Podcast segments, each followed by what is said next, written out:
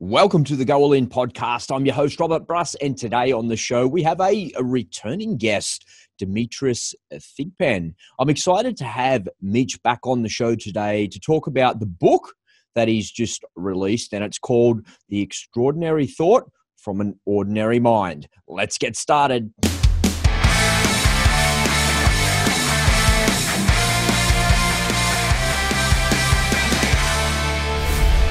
Well, good day, everyone. How goes it in your part of the world? Things have taken a, a little bit of a turn for for the worst here in Australia, with the folks in Melbourne and in Victoria right back into a, a six week hard lockdown as of today. In fact, that I'm recording this uh, podcast, uh, I can tell the mood of the country is pretty somber. Uh, when you turn the news on, all of the anchors and reporters uh, seem pretty down about it all. It's uh, not so good. And I think that everyone's just had about enough of this damn pandemic and the coronavirus, and they've had enough of the Chinese Communist Party that have caused it all. Um, people are just fed up with it. For me personally, I've been using this time to further my personal development. I don't know about you. I've been reading a bunch of books, learning lots and lots of new things, and I've been trying to make the most of this difficult and challenging situation that we all face. I've been lucky enough also to have been invited to run a new startup where we'll be recruiting and employing lots of people. Uh, that's going to be a great thing in this uh, downturned and depressed economy. Who would have thought you'd be in the middle of a startup running something um, in the middle of a pandemic? That's certainly something that I never anticipated. And I think the driving factor for me wanting to get involved in that is the underlying opportunity to employ uh, lots and lots of people uh, things are changing in all countries in all parts of the world, and here in Australia, uh, the economy is changing, and we are in a recession. Um, so, any opportunity that I can get to help us out of that by employing some more people, I'll take that uh, straight away. I don't even have to think twice about doing that. It's going to be a lot of work, um, but I've been in the startup space for a long time, and I don't mind uh, rolling my sleeves up and uh, getting a bit of grease under my fingernails in the process either. That's not a not a problem for me, so long as we can help out some people and get them recruited and employed. So more on that uh, in some upcoming podcasts as well. As a little escape from the madness of this pandemic and this crazy world that we're all living in, we have a really great guest for you today. In fact, our guest, Mitch, is a returning guest. He's back from episode 109. Uh, last time we spoke, I really enjoyed our conversation, and I think his mindset and his beliefs and his thought process were so reflective of mine. And I think that that's born out of the fact that both of us, uh, well, I was in the military, and Mitch still is. Um, you know, I think that's just the underlying thing that we have going on there, even though we were in different services and we're in different countries. Mitch is a US Marine. He's a martial arts combat instructor and he's the host of his own podcast. And now he's a author as well. Mitch released his first book earlier this week called The Extraordinary Thought from an Ordinary Mind. And that's what we're going to be discussing on today's podcast. Now, if this is your first time here, welcome to the Go All In Show. It's great to have you here. And if you're back for more, welcome back. We love our repeat offenders here at the Go All In podcast. Before we get into the show today, just take a little peek at your phone and hit the subscribe button on the app that you're listening in on. And if you're watching this on YouTube, just scroll on down and hit the subscribe button there as well.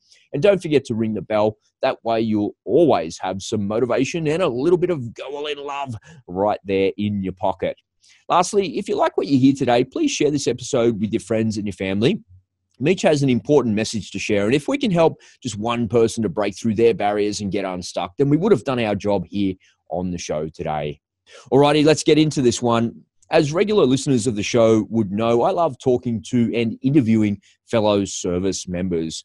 You might have heard the saying before that there's no such thing as an ex soldier, and it's absolutely true.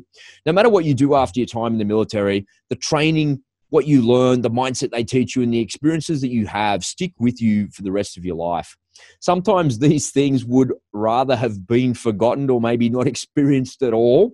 But for the most part, what you learn sets you up really well and it gives you the ability to learn just about anything that you put your mind to. People ask me all the time, what's the what's the best skill that you learned when you from the military that you took away? And the greatest skill that I took away was the mindset and the ability to learn how to do something. Those skills transferred well into the entrepreneurial world where you have to be really adaptable. You've got to be flexible and change at a moment's notice. So, because of what I learned, the foundation piece of that mindset and the ability to learn how to do something, nothing really bothers me in business because of that mindset. And I do know that that's a great trait to have taken away from the military. Now, if you haven't heard the original interview that we did with Mitch, just pop on back uh, over to episode 109 and you can check it out over there. On today's show, we're going to be covering his book and talk about the process of writing it and some of the headline topics as well. And if you haven't heard episode 109, here's a little bit more background before we get into it. So, throughout his service, Meech has faced all sorts of obstacles and he's overcome all types of adversity in the process in the Marines. He's also deployed uh, to several different countries in support of Operation Enduring Freedom and the Special Purpose Marine Air Ground Task Force. These tours, along with many other challenges, have transformed him into the man he is today. He's a sergeant, a martial arts instructor trainer with the United States Marine Corps, and Mitch has had the privilege to have trained, led, guided, and mentor, mentor fellow Marines as well. Mitch is also the host of his own podcast, and I encourage you to check that out as well. The links are right here in the show notes. Uh, as you're having listening in, just take a little peek at your phone and you'll find it there. His show's called Extraordinary Thoughts for the Ordinary Mind, and it's a podcast dedicated to help us to become a better version of ourselves and to become the version that we were destined to be. As you'll hear, Mitch is on a mission to empower millennials to overcome adversity, strengthen emotional muscles, and become relatable leaders within their communities. I'm excited he's back for another interview, so please help me in welcoming Demetrius Thigpen. Mitch, good day, mate. Uh, welcome back to the Go All In podcast. It's great to have you here. What's going on, everybody? It's that ordinary podcast with the extraordinary thoughts that tells you to stop being great and be extraordinary. You know, I'm I'm surprised I made it back to the Go All In podcast, and I'm I'm happy to be here, brother. I'm really happy to be here. Thanks for having me back.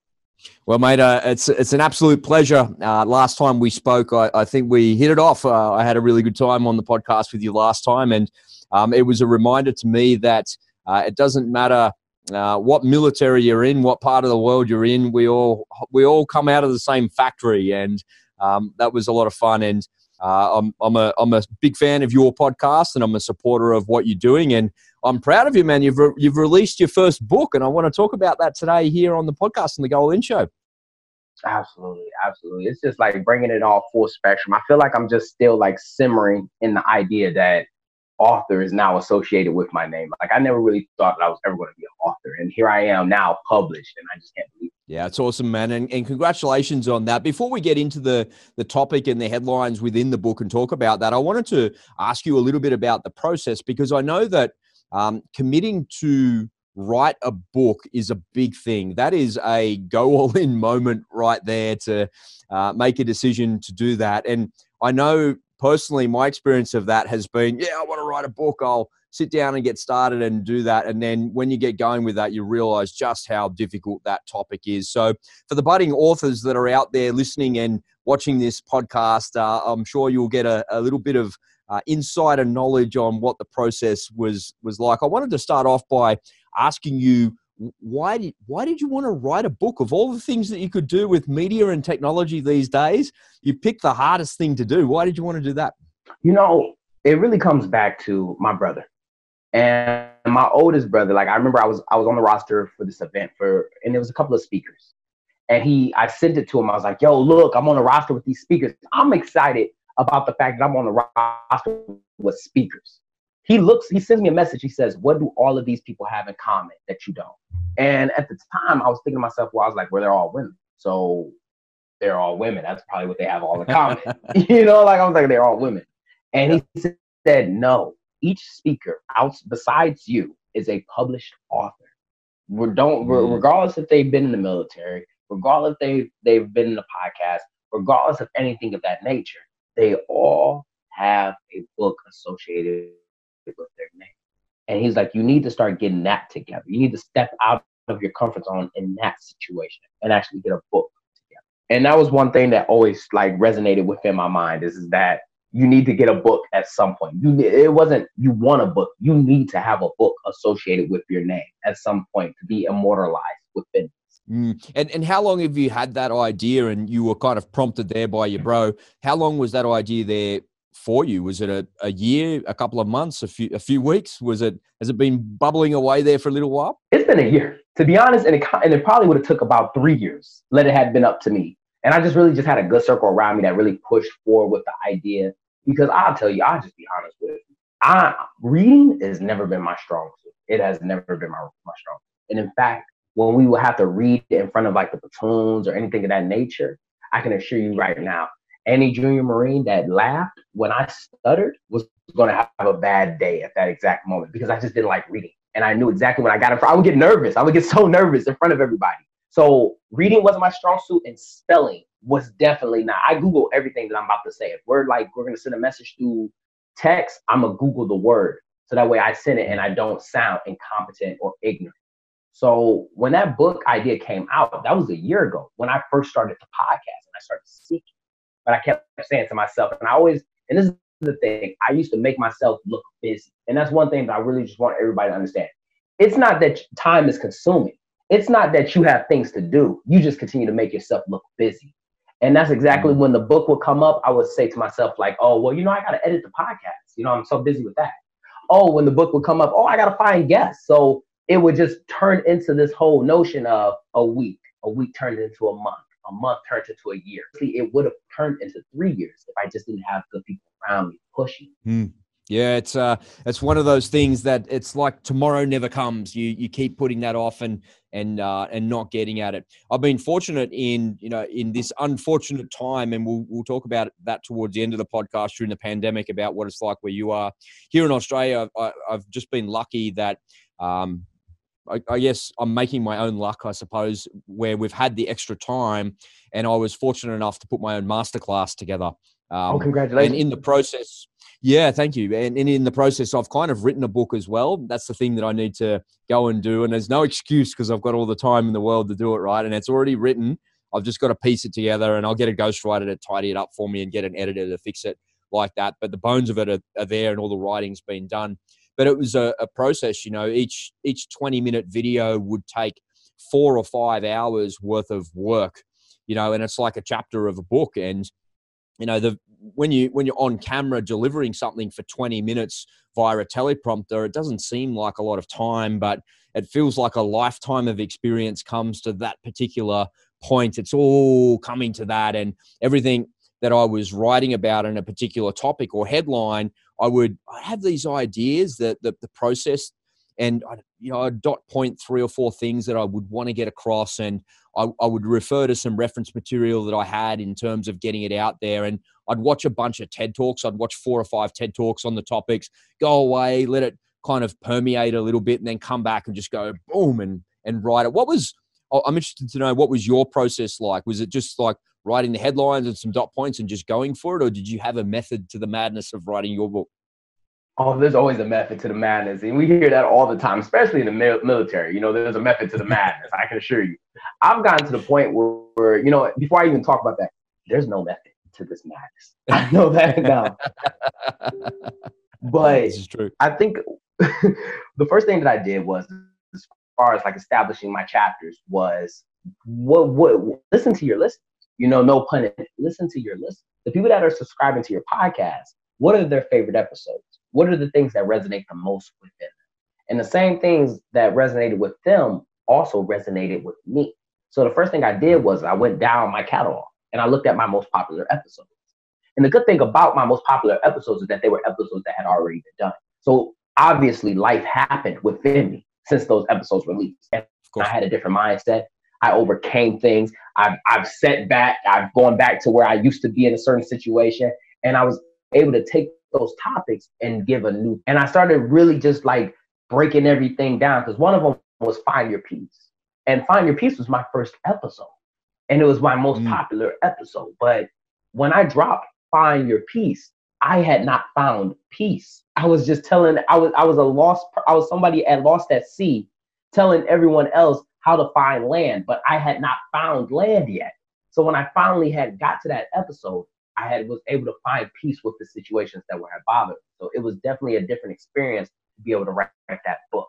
And that was the def- that was more of the situation throughout each chapter. It was a different part of me talking about. It. And I say like one thing that I will say is that during this journey, find someone outside of you, and when I mean outside of you, outside of your inner circle, that can actually read the thing and tell you if it's mm-hmm. good or bad. Because the the criticism that I was getting was the was the catalyst to be able to propel me to the next chapter. Mm. Yeah, it's a, it's an important it's an important mechanism to get the feedback, and I think I'm uh, my my own worst critic in some ways, and uh, you you really Absolutely. have a bad habit. I have a bad habit of nitpicking myself, not so much from a writing perspective, but more from an on camera perspective. Like I'll watch it and I can see all the mistakes in it and all the errors in it and where I've gone wrong, and then I'll show it to somebody else, and they're like, "No, that's really good. That's not. There's nothing wrong with that." And I'm like, but didn't you see this, this, and this? And they're like, no, I, I was listening to what you're saying. I'm not nitpicking what you're doing with your body language or where you're standing or something like that. It's a, it's an interesting process. But in the in doing that, I also got some great feedback as well. And um, you gotta you gotta lower the defenses of your ego a little bit. Like it's okay Absolutely. to get a bit of negative feedback, and it's, that's all right. Did you get some negative feedback in the process? Um, I haven't gotten any negative feedback about the book yet, and I'm waiting. I'm waiting but I had to learn was to be my best critic because just like you, I'm my worst critic. I'm I didn't start listening. I, to be honest with you, I didn't start listening to my podcast until about like two months ago. Like I started to actually listen to my podcast, you know, and not yeah. in the not in the editor's ears, not with editor's ears, but with a listener's ear. Because I would hear my podcast and be like, "You're talking too fast." Oh, I can't believe that you you took that breath at that moment right there. What's with the pauses? What were you doing? Are you really going to do that right now? because I would do that. You, you know what I'm talking about? Like when you're doing that, you're nitpicking yourself and pulling yourself apart. And to save the episodes, I would never listen to my own episodes because I knew that if I heard them and I didn't like it, I would pull it. And I knew that because I had the ability to. So somebody actually told me, they was like, you don't listen. They was like, what's your favorite podcast? And I was like, I don't listen to podcasts. And it was like, you're a podcaster. And I was like, Okay, I'm pretty sure. I'm pretty sure there's a there's a fry cook that's a vegan. I'm pretty sure. And mm. I actually had to start listening to my own podcast to become a better critic. And by listening to myself and actually hearing what I had to say, I was like, okay, I like that. I like what I just said right there. And because I liked what I said, I was like, all right, but I would add a little bit more with this and be able to just evolve with advice, cut it at its legs, and stop it from its yeah, beautifully said. Beautifully said. One of the things that I learned in the process of creating my masterclass was um, I had much more to say than what I actually originally thought. Uh, there was a I, I would I created a, a, headline, a topic, and then there was in some modules of the masterclass there's three or four videos. And as I started going, I felt like there was some rules around it. You know, it should only have two or three videos or one video or whatever. And I was like, you know what? There's no rules. It's my masterclass. It can have as many videos as it wants, and I can put as much stuff in there as I uh, as I want. And after it's been finished, been done for a couple of weeks now, I've looked back at it and thought, oh, I can go back and add this to it, and I can add some more to it, and I can create a a, a new iteration of it. And I, I said to you just off air, just before we kicked off this show, is I felt like you had way more to give there's way more in you than that. And it's the same feeling that I had with the masterclass. You know, I've got the topic in there, the videos are recorded, everything's done. I got it all out of my head. But I reckon I could go back and add another bit, an extra value, and a little bit more like that. So it's a bit of an addictive thing, isn't it? Once you get going with that content creation and you've you've kind of broken through that initial barrier, there's more to be done. How does that feel for you? Absolutely. And, and you know, it just hit me this week since the book has released I was reading the book, and before the chapter even ended, I sat back and I was saying to myself, like, oh man, I wish I would have added that. Oh, I wish I would have yeah. talked more about it. There's a topic in the book that I wish I would have dove a little bit more deeper into because it was just, I was like, oh man, I, I bet if I would have talked about the other spectrum on this end, oh, that'd have been real good to add to the chapter. And I and that's one thing that that that motivates me because it makes me want to do a part two. It makes me want to do mm-hmm. another project like because there's just so much. And that's probably why I did the book and then the audiobook later because I know when I do the audiobook, there's going to be points where I'm just going to talk about where I was like, I wish I would have added this in the beginning, but here we are again with a separate project adding more into it. And I do that with my episodes all the time. Like I'll listen to an episode, I'm like, oh yeah, you're getting a part two. You're going to get a yeah. part two. well, you got a part two on the Go All In show. You're back. it worked. It was worth another. It was worth another revisit. And I was looking back through the list of guests that I've had Absolutely. recently. There's another one of my guests. She actually released her book as well. It's called The Albino Chameleon, and I've got a copy of it and I've read it. And I, I read it cover to cover actually. Um, and I went back and wrote a few notes in it. And I thought oh, I've got to get Kirsty on the show and make that happen as well. So uh, she'll be a returning guest in the next couple of weeks as well. Kirsty, if you're listening, you'll be uh, getting an invite short, shortly. So all good. The last question I wanted to ask you about the process of um, writing a book before we actually get into it and, and talk about the topics was what is it that you learn about yourself in doing that and getting that content out of your head and onto paper and putting it out there in the public? What did you learn about yourself? I can actually write, and you can do I it. It can be done. Yeah, so wide eyed, you know, and I say that so wide eyed and so surprised because you know, just like what we said earlier, like you're your own worst critic. And I'll tell you right now, if you ever ask me to write a letter to myself, it'd be it, it wouldn't be a good letter. If you ever ask me to talk about my uh, humble, meekest way possible, and that's exactly how I approached that book. I wrote the book, yeah, but if somebody else didn't read it and say, "Wow, this is," did you know, "Wow, I can't believe you wrote this. This is good," I probably would have stopped at chapter one because I didn't think it was powerful. And that's one thing that I learned is that, you know, it's it's imagine being it's it's like when Superman finally came to Earth. That's it right there. See, on Krypton, everybody is Superman. You know what I mean? Like everybody's Superman. They have the exact yep. same power, so everybody is normal in a sense. So nobody's ever going to think that they're extraordinary, nor will they ever think that they're anything above or less than what they are right now. But when Superman came to Earth, his his abilities from Krypton added in with the sun put him way above humans on that planet. And that's exactly what it felt like when I wrote that book. It was for the longest, I was my worst enemy. I was my best critic. I was my worst critic. And I used to put myself down. But in reality, when I took these words and actually put them onto a paper, they were just as powerful as they were said. I had actually unlocked another, I'm a fighter by trade, you know, and just learning like a style of fighting. And although one style may be good, this one is just as. And it, it definitely was uh, a, a refreshing experience. And, and definitely, it, it was very surprising for myself, honestly. Yeah, it's nice. It's uh, it's it's great to hear the the personal growth that you go through in these when you when you produce something like that is is really good. And if you're listening to this or or watching this, I'd really encourage you if you if you have a book in you or you want to write something, you want to get it out, just just get going and just get started because don't worry about all the things that are blocking you and move all your excuses out of the way because it's a really liberating process once you get it out there and, and make that happen. Someone asked me the other day, now that you've done your masterclass, what's next, Rob?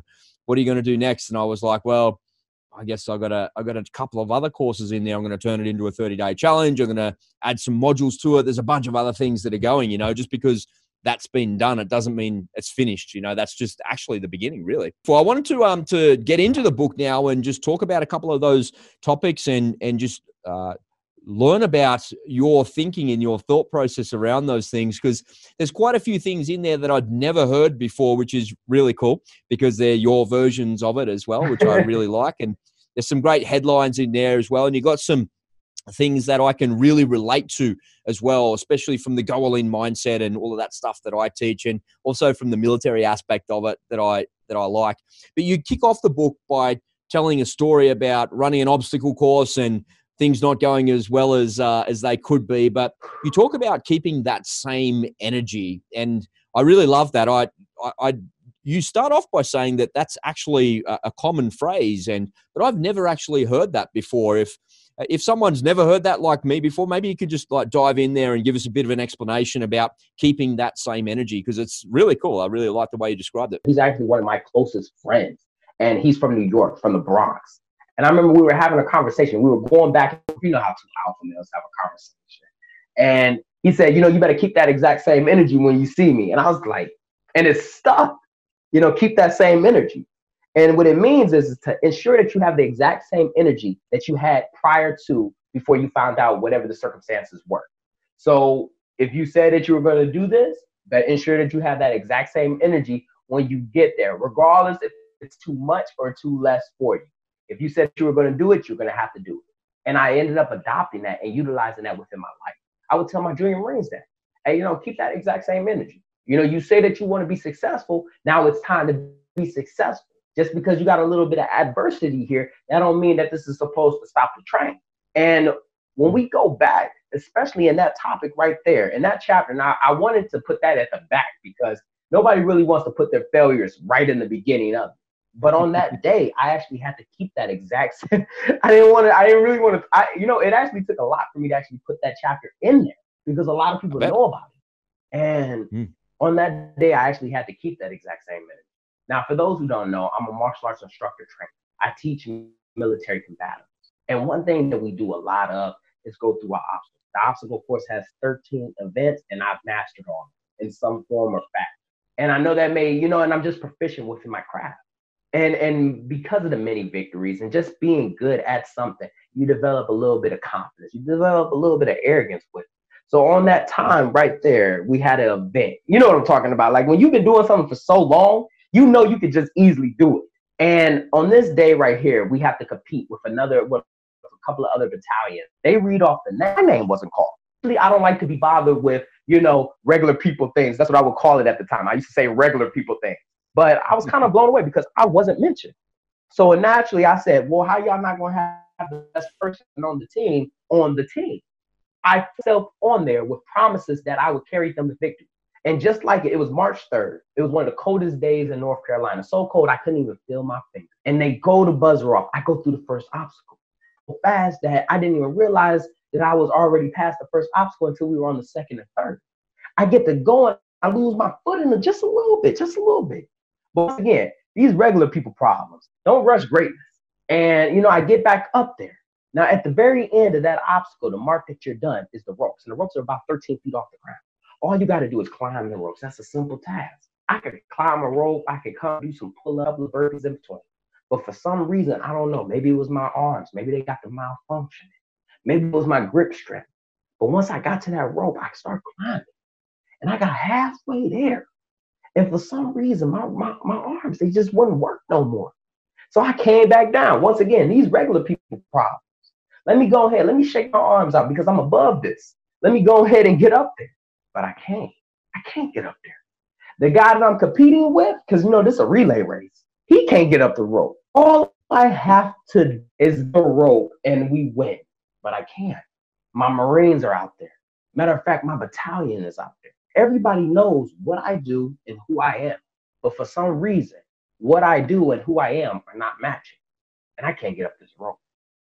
And just like that, I got my entire battalion disqualified from that event. When they called that buzzer, I was so when they called that buzzer, I was so broken down because I was embarrassed. My Marines were out there. You know what I'm talking about? Or your or your parents show up to your game and y'all lose. I lead these Marines.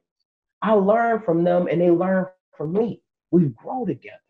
I'm their squad leader. I'm supposed to lead by example, yet I fail in front of them. I had to hurry up and I had to hurry up and get out of there. And but to be honest with you, I was actually crying. I cried. And I was about to light a cigarette. And as I was getting ready to light that cigarette, I get a knock at my window. And it was one of the other instructors that I teach with. And he was real cool about it. He looked at me, he said, Look, I know you're going through a lot right now, but you have your moment. But when you're done, understand that your Marines are out there and they're waiting for you to get up that rope. And the reason why they waited out there for me was because I have always told them to keep that same energy, regardless of whatever the situation is, how bad it gets. You got to stick it out. One thing that we ain't going to start doing is we ain't going to start quitting. And one thing I can't stand is a quitter. All right. And, and, and I tell my Marines that I said, how you going to start something and then you quit? See, that's a habit that now you have adopted. You always gonna be a quitter now that you do. So they waited there for me. And I'm gonna tell you right now, I sat in my car and it was so easy. And I really want to take this moment right here and say that it's so easy for us to avoid situations, especially if you got a little bit of leadership up under you. You know exactly what I'm talking about. It's so easy, just like what I mentioned earlier, to make yourself busy all of a sudden. You know, I can't go there. I got to go somewhere else. Oh, well, you know, I can't go back to the ropes because they need me at the shop now. I sat in that car and I tried to make myself busy. I really did. But my Marines, they were there. And I was faced with a decision. Either I go back out there in front of my entire battalion, in front of all my Marines, and continue to try up that rope, or I get in that car and I drive home. I had no choice. I got out of the car, I walked back out there, and for the next two hours, I spent climbing. I'm talking about my arms. They were, they were, they were, they were, they were, they were swollen. My hands, they started to blister, and the blisters would rip, and it would just be blood all up and down the ropes. But I had to keep this expression on me though, because I'm I'm leading Marines, regardless of the situation. We're not going to start showing weakness because things don't work out in your favor. We ain't about to start quitting because these things ain't gonna work out in your favor. Keep that exact same energy. I even told him, I said, I'm gonna stay out here until we go up. And that's exactly what I, I did. You know, and I really wanted to take a moment and just say that when you got good people around you, not only will they will influence you, not only will they support you, but they will stand by you. And when I came back, I felt like I had embarrassed my Marines so bad that I wasn't worthy of being of leading them anymore. And I remember trying to step down from my leadership position. And one of my Marines stepped in. he said, Hey, look, son, I get it. This is a big deal to you. This is really a big deal to you. But we ain't asking you to step down, okay? It ain't that serious. We don't need you to step down. You over exaggerating again. And it he said it, but in the reality, I really want to just take a moment and just say thank you because that's how much fidelity, that's how much confidence they actually had in me. And how proud they were that I stayed out there. But at the same time, I'm not about they're not about to just give up on me. And that's one thing that we tend to do is that we always create these circumstances and these situations. Oh, everybody's mad at me. Nobody's mad at you. You're just mad at you. Oh, nobody wants to be around. You know what I'm talking about? Oh, you know, I can't face them. No, you can face them. You just don't want to face them. And that's exactly what I end up. I can tiresome and let down and stuff. My Marines were so proud of me for staying out there and still doing. And that's what it means to actually keep that exact same energy. Yeah, it's a beautiful, uh, it's a it's a great story. It's a great story of overcoming adversity just in everyday life and just in uh, just in life in general. Really, I had a after I read that, and it's great to hear you share that story. So thank you for that as well. It's like beautifully described. I had a very similar experience in the army as well. I was the uh, the physical training instructor for my platoon. I was not like a martial arts instructor, but I was the PT instructor, and I would take PT every day uh, for the platoon and um, do that. So everybody knew who I was. And while I wasn't the fittest guy in the platoon, I would I was still pretty competent at almost everything. Like I could I wouldn't be able to beat the fastest runners, or but I could outswim everybody. I was, the, I was certainly the better swimmer of everybody that was there. Um, and there's a bunch of other things that I was really good at. And one particular time we went on an exercise, we we deployed up to uh, the Gold Coast to a place called Canungra in the Jungle Warfare School. And yeah, it's real old school stuff. It's like this Vietnam style training, amazing training facility where you live in this uh, you live in this camp. It's like real old school 1980s, 1970s infantry stuff. And you would patrol, it's like a patrol base. You go out on patrols there and you would do different activities through the day, like the cadre and the and the school there would teach you how to be a tracker and they would teach you, you know, how to fire and move in the jungle, how to patrol in the jungle, all these sorts of things. But it's a really hilly area. Um, and there's some big, big hills. And we got there, and one of the first things that we were supposed to do. So the day we arrived, because we we we'd driven up from Sydney. It's a long drive, so they kind of let us settle in. The next day, um, we were to go and do a, a, like a 15 kilometer march, and I was like, "Yeah, no worries, I'm I'm all good." And the next morning, when we were due to do that, um, I woke up and I was so sick. Um, I had a cold. I think I I think I had more than a cold. I think I actually had a flu, and I was putting my my stuff in my pack and the platoon sergeants oh. out the front weighing everybody's pack to make sure that you've got all the right equipment and you're not cheating you're doing all the right things. And the i think the 30 kilos that i put in my pack felt like about 150 kilos because i was unwell. And the minute we stepped off i was like oh my god i'm just like really sick.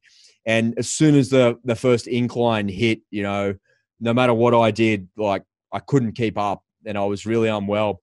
And I don't really remember much of it, but I do remember my mates got to the top of this really big hill and they turned around and they were walking past me. It was like I was being lapped on on this track, and they were like, you know, yeah, the, the big tough PDI can't even handle a little pack march, hey? Mm-hmm. And I was so embarrassed. I was like, it's probably the most embarrassing thing that ever happened to me professionally. And I, it's like you said, you know, like nobody else cares. You're only like you're your own worst critic. You're you're cranky with yourself. Nobody else is cranky with you. Like they all knew that I was unwell. They could see that I was sick. They could see they knew that I had a flu and I had a cold. I wasn't I wasn't right. But I was so professionally embarrassed. And I, I remember after just kind of lying down for the rest of that day and and getting better pretty quickly and coming back out because I didn't want to miss the training because it was so you know it's such a great opportunity. It's a cool place to be, and joining them all and they're like, "Oh, you're feeling better? Is everything okay? You good? You're you're all good." They were all really nice about it. Nobody was like, "Oh, you idiot! We're not going to listen to you anymore" and stuff like that. And um, it's a really interesting experience to feel that level of embarrassment and that level of um, it's not shame. I'm just like, I feel like I let everybody down mm-hmm. and I felt like such an imposter to it. But nobody, nobody actually thought that about me. It was all in my head. 100% of it was in my head. Absolutely. Absolute thing is that, you know, especially when we're placed in those leadership positions, we put ourselves, we hold ourselves accountable. And that's the thing right there is that a lot of people don't, they always say like, oh, you got to hold yourself accountable, hold, hold, you know, hold everybody else accountable. But the thing is that in order to hold anyone accountable, you also have to hold yourself accountable. And when you mm-hmm. end up holding yourself accountable, you end up taking yourself way too serious. And you end up, you know what I mean? Yeah, dead right. Is yeah, that, that is dead right. You know, and you don't allow yourself to be able to make mistakes. You don't allow yourself to be human. And that was one thing I had to stop allowing myself to do is that I can be human when I'm not around my Marines yet. But when I'm around them, I have to be the sergeant. I have to be the martial arts instructor. I have to be that guy. And when it did not happen, I was crushed. And I feel like the one person I probably let down the most, I ended up calling my brother that day and calling mm. myself a fraud. I said I was a charlatan. I said I don't deserve this. I was crying. Mm. And he had to calm me down. Like he had to like, it's okay, relax. I didn't even go back to my own shop. I was so embarrassed. Mm. Yeah, it's an interesting, interesting thing that happens, isn't it? And everyone's like, "What are you making such a big deal about it?" It's not a not a big deal. One of the chapters Absolutely. you got in in the book there that I, I really like, and it's a it's a topic. It's part of the masterclass that I created. Um, is about adversity, um, and when you, I think when you get exposed to the jobs that like you're in and the job that I was in, and as an entrepreneur now as well, I, I feel like I face more adversity now on a day to day basis than I ever did when I was in the military. It's just not in the same way, but you you deal with more problems in a in a different way. And it, and some days it feels like I'm just going from bushfire to bushfire, and I'm I'm putting out a fire here and a fire there, and this customer's unhappy, and this thing's not working, and projects are not coming together, or whatever's going wrong. It just feels like a constant process of um, of, of adversity. And what I discovered was adversity is actually your advantage. And you can use adversity as as fuel. And I wanted to ask you what your views on on that were as well, because you've written about that in your book. I'm still learning about adversity. But the one thing that I did learn was that adversity was never the end, it was the teacher. And just look at adversity as anything that is out of the norm is going to be adverse force, and, and, and, and as it's supposed to be. We're not, we didn't come in as the lead instructor. We didn't come in as the top guy. I'm assuming that the number one NBA player, number one basketball player, number one football player did not enter the league as the number one. They had to work their way up. You know what I mean? But we forget that piece right there, that little piece right there, that middle ground.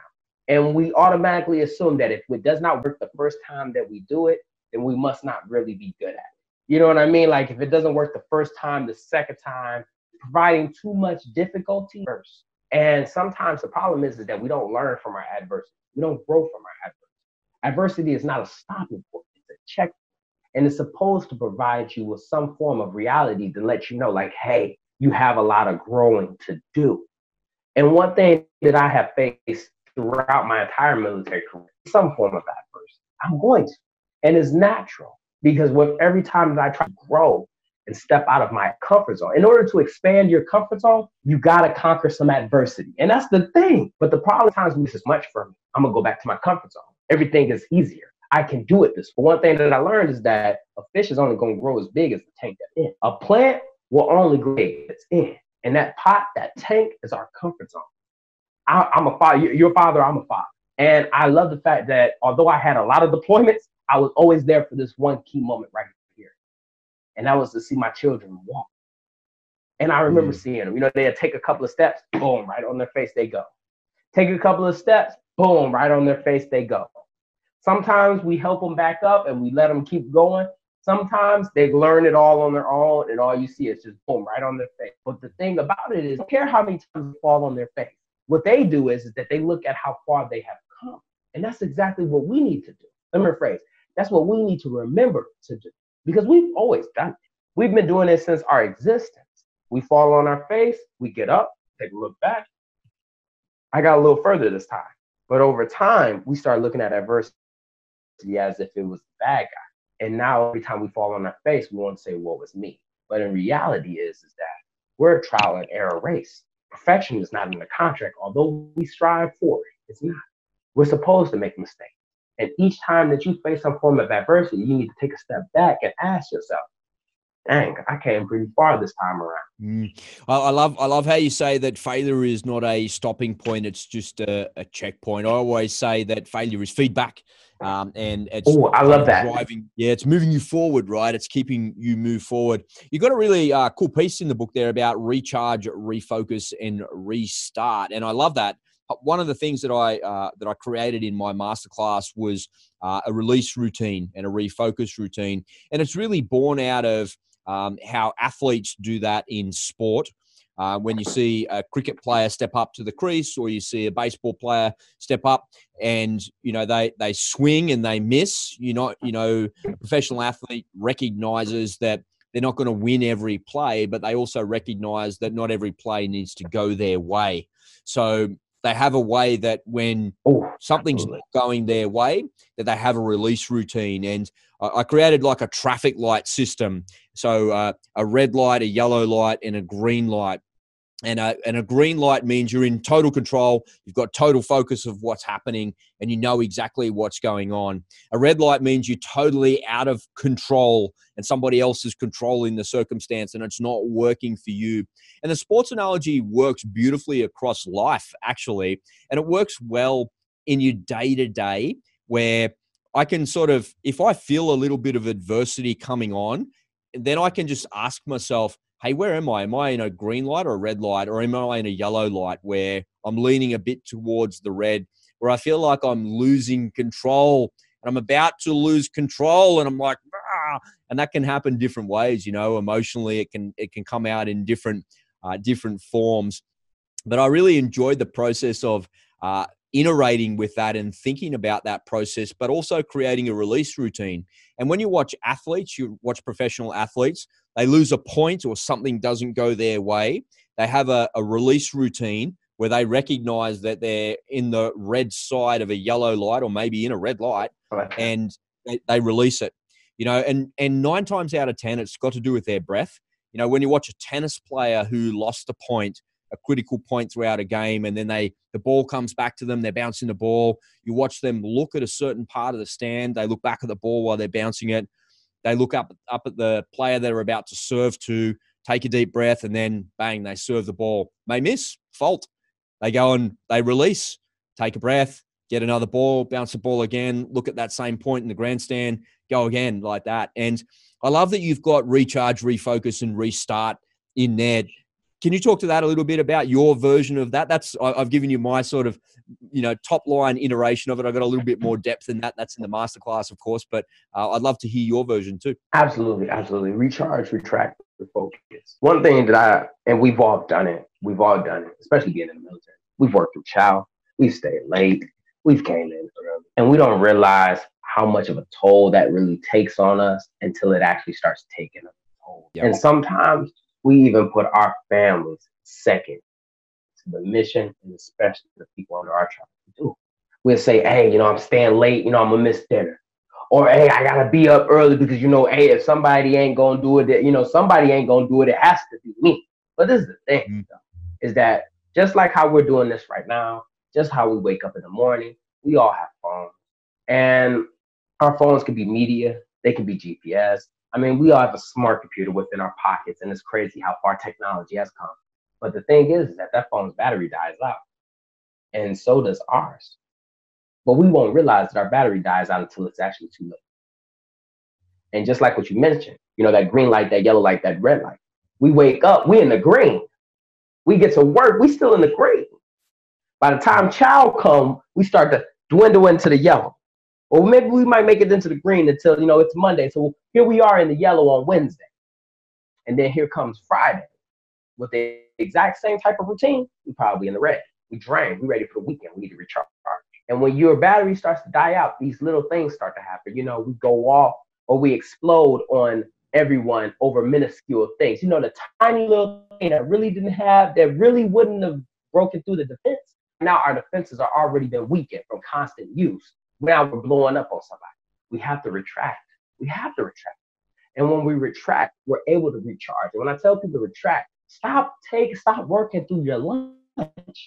You know, like like it took me 10 years of military service to finally realize stop working through your child. Unless unless unless you're in a situation where you're in the field, unless it's a do or die mission, uh, we got it. We, you know, we got to get the job done. Mission accomplishment is everything. But how are you supposed to accomplish a mission if you are never recharging your back? So with that, I say retract. Take a break and don't work through your child. Eat your lunch in the car. Eat your lunch with people that you can have a conversation with to bring your morale back up. Or my favorite, yeah. if you know, you don't always have to come in early. And if you're gonna come in early, you don't always have to stay late. Retract, even if you can't do that. Moment, go to the bathroom. And you see it all the time. We've all seen it. You know, the person that's been in the bathroom for so long. Take a moment to get yourself together. Allow yourself to process things. You know, step outside, and I came in that. And that's one thing that we tend to do do a lot, especially as the strong, is that we're going to stick it out. How can you stick it out when you don't even have feet to stand on the coal anymore? Take a step back, focus. When you are able to take a step back, allow yourself to refocus. It's been so many situations where something has happened, and I went to my car during my lunch and sat in there and allowed myself to one resonate with going on, want to allow myself to process what's going on. And we do this a lot right here say somebody says, "Hey, you know, I need you to go see uh someone. I need you to go see the CEO." Right? You walk into the CEO's office thinking to yourself, like, "Okay, what would he need to talk to me about? What is the situation? What's going on?" You're going over scenarios, and that refocus right there. Or imagine this right now, just like what we said. You've been on the rifle range before. We sitting there. We're not missing the shot. Or our, our, our eyes start to blur a little bit. We need to refocus on the target. Yeah, beautifully said, mate. Beautifully said. And I couldn't agree more. I love the retract part as well to kind of pull back because that gives you that little bit of self awareness that sometimes you forget about and and you can get a little bit emotional about things as well. And as you feel that emotion rising, that reaction to retract kind of quells that and then lets you introduce a little bit more rational thinking to it as well, especially when you're getting a bit tired or things are not going your way, or there's problem after problem and bushfire after bushfire that you're going to go and put out. So I love that retract one. I want to close out the podcast by talking about finding your peace because I think that's a, a really important thing that everybody can benefit from. And um, I, I know for me, when I transitioned out of the military, I felt like uh, I'd made a bit of a mistake. Um, I felt like I just got out too soon. I had another four or five years in me. Um, and for various different reasons i i left. And really at the end of the day i was the one that said put my hand up and said oh i'm out of here. And then i got out and i was like damn i, I don't think i was actually finished with that job. I think i wanted to do more. And and then my mates were going overseas and they were deploying and i was like oh my god i turned the tv on a couple of times and i've seen them on tv in afghanistan and in iraq and stuff like that and i was like what the hell you know and and i felt like I felt like my transition out of the military, I felt like I'd let my mates down. And when I'd seen some of my mates when they uh, when they were back, I said, "Oh, I'm so sorry. You know, I feel like I let you." And they're like, "Man, he didn't let anybody down. What are you talking about? Go and have your life. Go and have your life with your with your missus and your family and your children and stuff like that. Don't worry about getting blown up or shot up or something stupid like that. Just go and have your life." And that really helped me a lot. And that helped me to find a little bit of peace in my life where I, I didn't let anybody down. I felt like I'd let myself Absolutely. down, and I, I had more in me. I could have done more, and uh, I think all of us face different types of challenges in our life where there's an unsettled feeling that you have, and it's not until you make peace with that unsettled part of you that you really start to make progress. And you describe that beautifully in the book. You tell your story in there as well, and maybe you can talk to that a little bit first. With it was the ability, the feeling of always feel, the feeling of inadequacy. I always felt inadequate. I always felt like I just wasn't good enough. And and we and, and being is not help the problem right there because you're constantly competing. You want to be the best one all the time. And I felt like I was. But at the same time, I felt like I wasn't. And I would feel like I was when, you know, I would shoot higher than they would. Know, I would run faster. You know, my Marines are a lot more disciplined than yours. But then I would realize that obviously I'm not that good because you're about to get promoted before me. You're about to continue to make progress within your career. Unfortunately, I'm not. Now I completely understand. We're into promotion rates is completely different. Why do you get it more than me? And mm-hmm. and that's exactly what will bother me a lot. And this is the first thing that I really want everyone to understand is that a lot of times we cause the stress within our lives. We over here at the restaurant waiting for our food to come, but because of our impatience, we start to see everybody else whose food's coming. We don't know when they always see us them as they were pinned on or whatever the situation was. I knew in my heart that I could do it better. I knew in my heart that I deserved it more. And I was not at peace with me. And the problem when you're not at peace with yourself, you can be successful, but you're not successful to yourself. And I was. I, people would look at me and they would just feel so like, wow, I wish that I could be you. And I'm like, well, you're the only one that feels like that because I wish I wasn't me. I wish I was you. Limited phrase, I just wish that I had your job. It must be nice. And those are the things I used to say. And I remember being in formations. I remember when I would go up to congratulate other people. And because I never had peace within me, I would shake people's hands and I would look at them like, must be nice. Wish this was me instead of you. And I felt so hollow about that. And then I would come home and I had a newborn son. My wife, I had watched my wife give birth to him, but I was not happy within me. And I would sit out in front of, outside of my house in my car and I would just sit there with my head on the steering wheel and I would say things like, Is this just gonna happen? What's going on? And I and I'm not a religious man, but I try I try to create some type of connection with me and God. Ask God, because I'm be blunt with it. The same way that I talk now is the same way that I talk to the man above. And I used to just sit back and just hold the steering wheel and be like this. God, am I a joke to you? Is that what this is? Is this what we doing? We we we we give we we put all of these rounds inside of this, you know, we give the fire extinguisher power, but the frame is made of paper mache. Is that what it is? I can never really go as far as you want me to go. And I used to pray about it. I remember I would go in the bathroom, turn the shower on because I knew how hard I was about to pray. And I knew that that prayer was her turn into a cry. And I would find myself sometimes in the middle of the night crying on the side of the tub while the shower would come. So that way nobody in the house could hear me because I just was not at peace with myself. Spend a lifetime trying to search for something that's not there. When in reality, we need to heal something that is currently infected. And the problem was is my spirit was infected. It wasn't my inadequate, it wasn't my promotion problem. It wasn't the retention problem. It wasn't my family's problem, nor was it my friend's problem. My spirit was infected. And until you heal, that's what I really should name the chapter. Heal, heal your peace instead of find your peace because I'm searching for it, but I can't find it because it's right in front of me. And even when I did get promoted, even when I was able to reenlist, that problem came back up again. And when that problem came back up again, this is when I went back in the exact same depression. I went back and have the exact same anxiety attacks.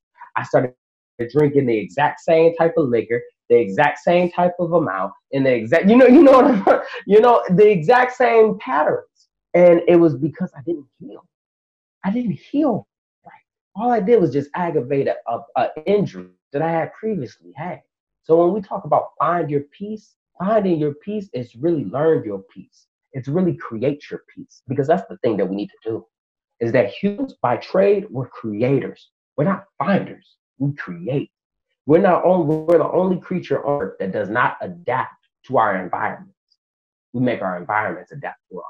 And that's exactly what it is. You trying to adapt to the piece, but in reality, you need to make that piece adapt to you. And that's what that chapter is about. Yeah, beautiful, beautiful.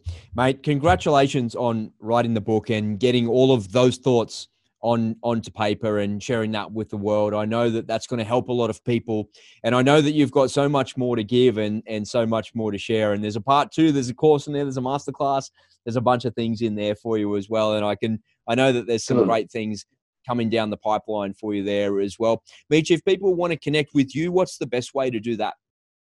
Uh, and just like that, once again, if you want to just reach me, follow me on Instagram at Meech Speaks. Meech is spelled M E E C H. Stay, or you can follow me on the podcast at Extraordinary Thoughts, Extraordinary Mind.